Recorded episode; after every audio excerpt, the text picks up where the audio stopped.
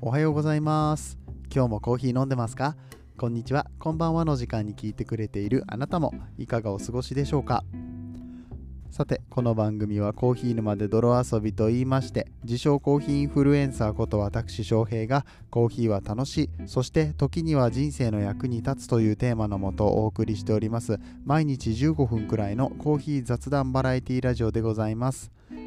皆さんの今日のコーヒーがいつもよりちょっと美味しく感じてもらえたらいいなと思って配信を続けております、えー、どうぞ今日もよろしくお願いいたします。というところで、えー、本日も始めてまいりましょう。7月の28日の木曜日となりました、えー、今日のオープニングトークなんですけれどもちょっと真面目な話をね、えしようかなと思いまして。まあよく自分を広げましょうみたいなこと言うじゃないですか。まあこれは成長っていう意味でも、えー、そうですし、うーん、なんだろうな、いろんなこう知見を広げることによって、え、もしくは自分というね、えー、なんだろうな、その個人が幅を持たせることによってこういろんないいことがあるよと、うん、いやどっかにこう尖っていくのももちろん大事なんですけれども、まあ、尖るにしてもやっぱりこう突き抜けていく時には成長っていうものがあって、まあ、人間その成長に喜びを感じる生き物であって、まあ、停滞をするよりは、うん、あの大きくなっていった方がいいんじゃないかなってね、えどういった方向性になっていくか分かんないけれども、うん、そうやってうん一つのところにとどまるんじゃなくて何かの方向性にね、えー、こう向かって進んでいく大きくなっていく成長していくっていうのはねいいことなんじゃないかなっていう話で、えー、僕もこう2年ぐらいねこのコーヒー沼で泥遊び、もう2年ですよ、ほぼほぼ2年。えー、いや、ほぼほぼっていうか、あと1週間で、一応ね、8月スタートのつもりでいるんです。なんかスタートが結構あやふやになってしまったので、いつスタートだったのかあんまり覚えてないんですけれども、まあでも8月には始めてて、ね、えー、そっからほぼ毎日の配信をずっと続けていて、えー、まあね、そんでボイシーも1年ちょい続けている関係でね、まあ、ストックで言ったら700本以上はまあ僕は音声配信をしているわけですね。うん、で最近はさほらあのー、サイフォンナイトやってみたりだとか、インスタグラムのね、ライブね、あとはスタンド FM でもライブを始めますよって話をしましたけれども、まあ少しずつ大きくなってきた、自分がこう成長してきた感はあるんですが、ですが、あのーまあ、いつもやってるこのポッドキャスト、まあ、僕はこれ本当に大事なので、ポッドキャストって僕にとって生きがいだなと、この音声配信っていうのはね、なくしたくないので、まあ、ポッドキャストは続けていきたいし、えー、あと、ボイシーですね。僕はボイシーに憧れて、この音声配信を始めて、まあ、なんだかんだ言ってね、このポッドキャストで良かったなって、うん、なんかだんだんこの番組もボイシーかって言われたらポッドキャストですよね。完全にね。毎日のおしゃべりではあるものの、うん。えー、なんかラジオ番組とかポッドキャストの番組っていう立て付けで、えー、なんかこう板についてきてる感じがするんですよね、うん、なんかちょっとボイシーとは違う、うん。まあ、もしボイシーで、えー、今後配信をするんだったら全く別のものになるような気もしているんですよね、うん、でまあまあまあわかんないけどボイシーやれるかどうかね、まあ、あれは審査制なので。うんまあ、とはいえね、えーと、個人の番組ではありませんけれども、それでも地球は回ってるって番組の中で、まあ、ボイシー、えー、土日の担当で喋らせてもらってるでしょ。で、インスタグラム、SNS だったら、あとツイッターですよね。あとノートも書いてますね。え、みたいな感じで、自分の中ではまあいろんな方面で、えー、頑張っているつもりではいるんですが、うんなんかこう、そこに満足してないかなって。うん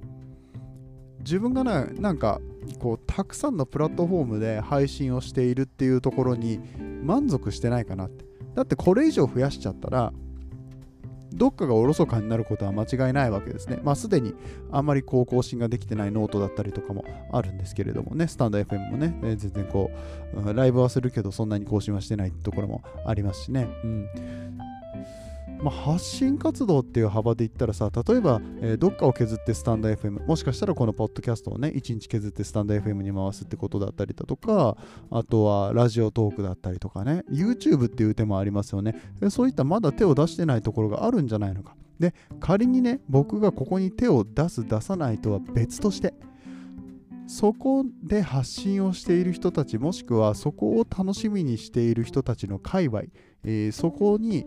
うん、入り込んでいくっていうことも別にできるんじゃないのかと。例えば Twitter でね、えー、YouTube コーヒー勢の人たちに絡んでいって、まあ、僕は見てるだけだけれどもその YouTube でコーヒーについて発信をしている人たちと仲良くするとかね。インスタでもいいですよ、うん、あの自分がすでに持ってるプラットフォームから、えー、こうもう一歩外に出られるようなことができるとまた面白いんじゃないかなって。ね。あのそこのところ怠ってたんじゃないかなっていうのを気づかされまして。でこれが何で気づかされたかっていうと僕ちょっとスラックのコミュニティに入りましてはい、えー、食についてのねコミュニティがあるんですよ。もともと最初は Twitter でやってたのかな、えー、それがこうスラックに移行しまして、うん、でまあスラックの中で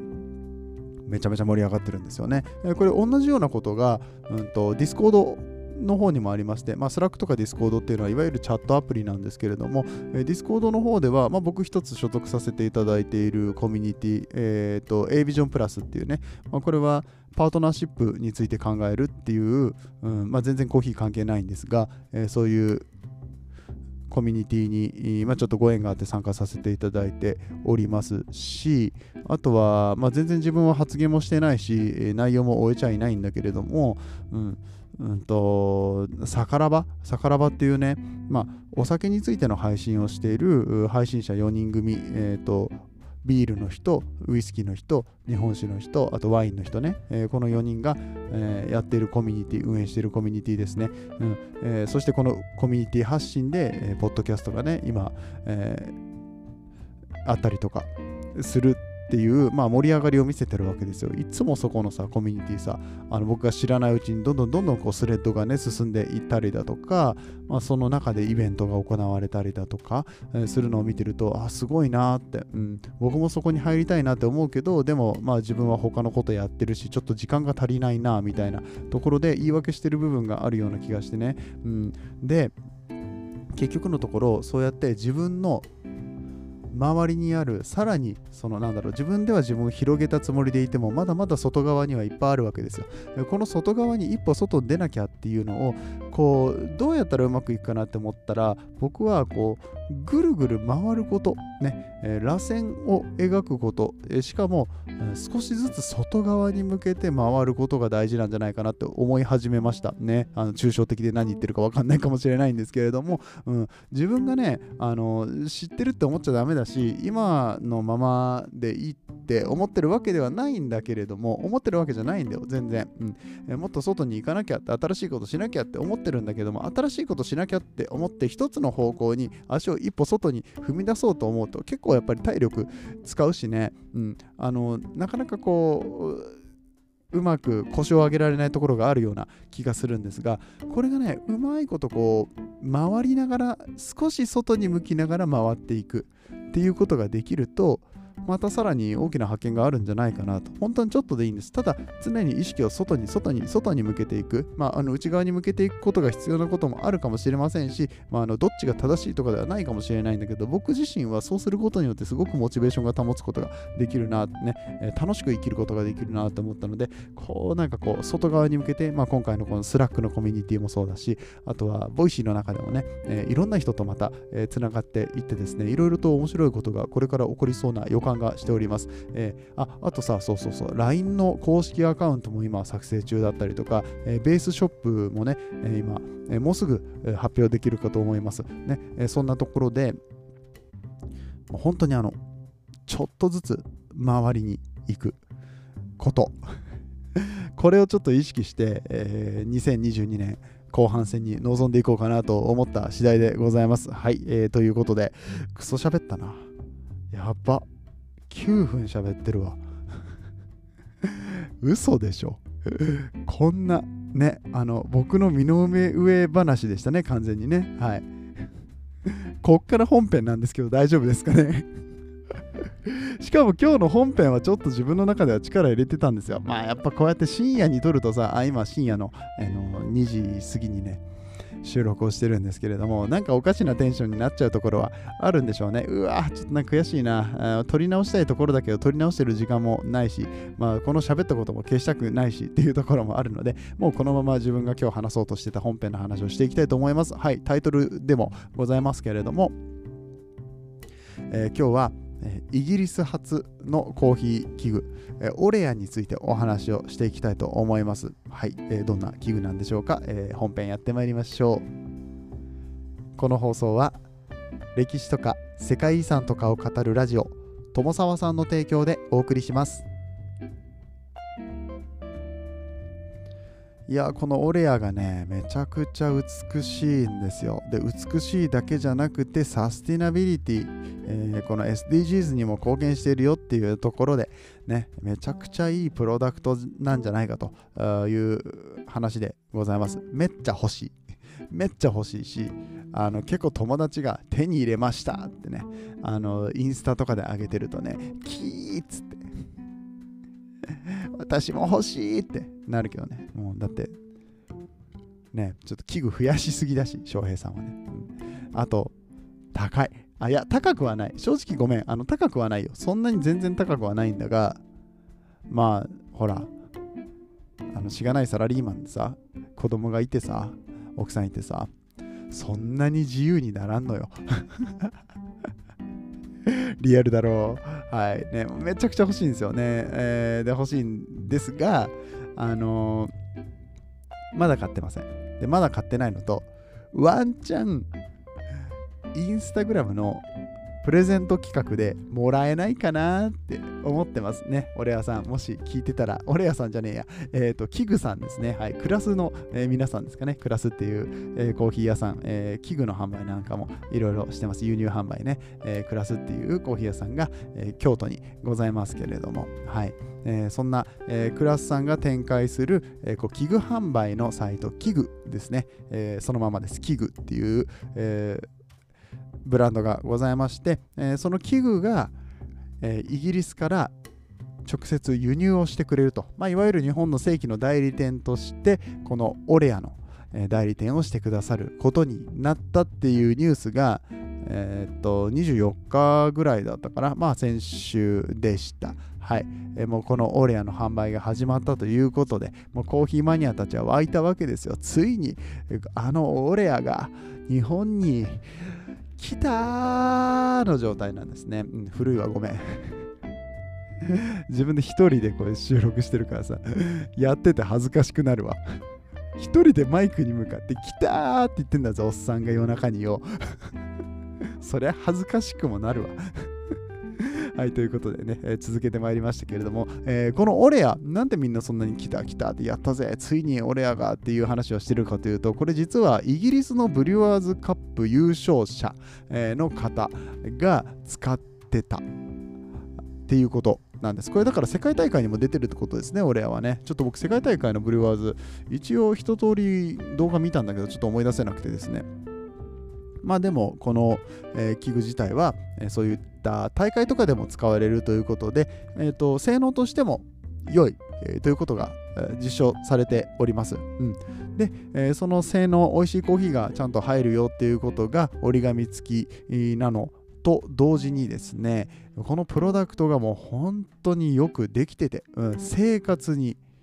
密着しているというか、ね、えー、まあ、ちょっとその辺がどういう話なのかっていうのをね、えー、していきたいと思いますけれども、うん、まず、この、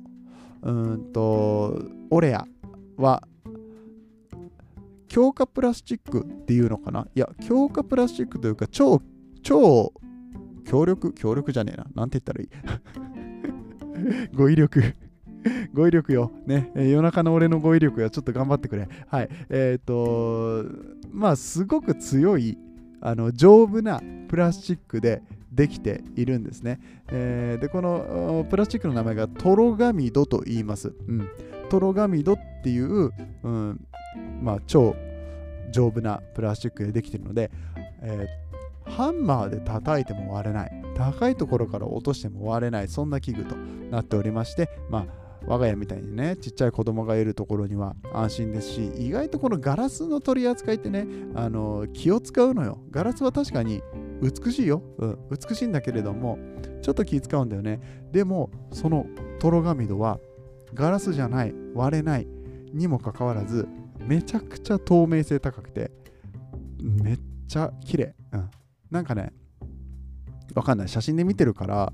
実際に見たらどこまでなのか分かんないんだけどもすごい美しいんですよねこれ見ててね、うん、そう写真の撮り方が上手っていうのは確実にあるとは思いますが、うん。まあ、でもね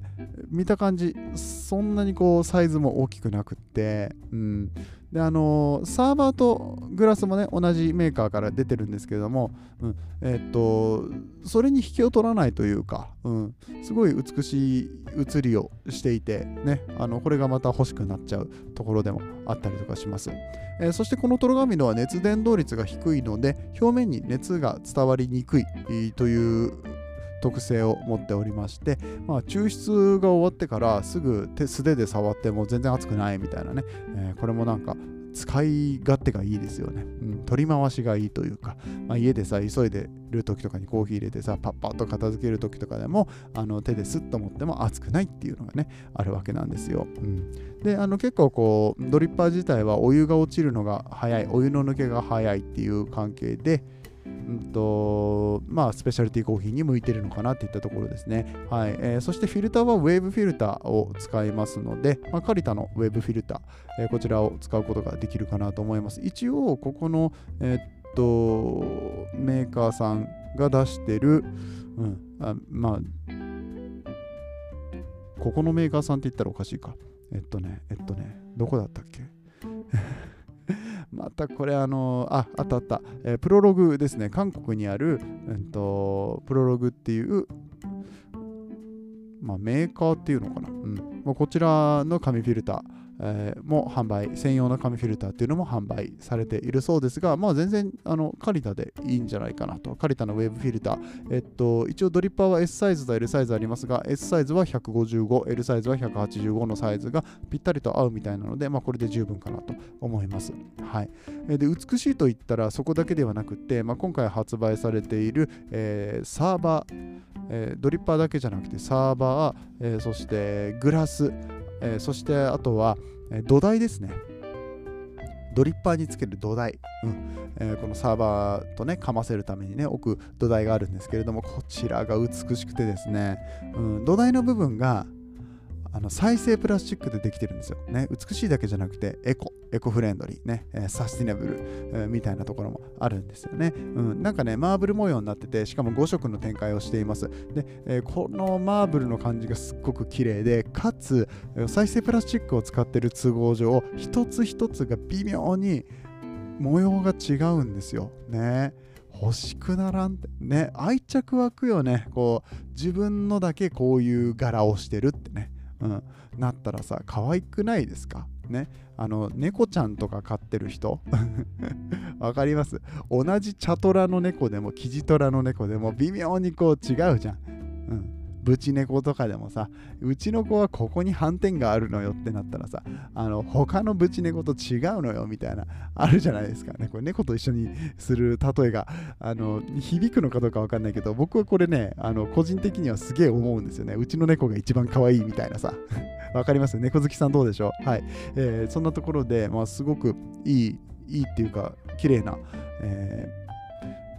ー、ドリップパーホルダーですね、をしております。で、これのね、えー、ドリッパーがキュッてあの穴にはまる感じもね、なんか素敵ですね。うん、まあ、これはあのちょっと実際に写真とかを見てみた方が早いと思いますので、えー、キグさんの、えー、インスタグラムご覧になってみてください。えー、このキグさんですね、インスタだけじゃなくって YouTube もやってますし、あとはブログですかね、えー、もやってますので、まあ、うんと、でもちろん、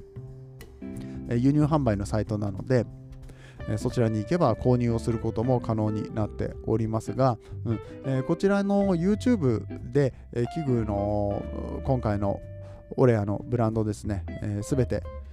紹介されていました。すごいサクッと紹介されていましたので見やすいかと思います。えー、今ね、えー、がっつりとドリッパーと,、うんとドリッパーホルダーの話をしましたけれども、あのカップがまたね、あの優秀みたいで、うん、あのセンスっていうね、書いてあるサーバーもすっげえかっこいいし、まあ、とにかく美しいな。もうとにかく美しい。やっぱ見た目に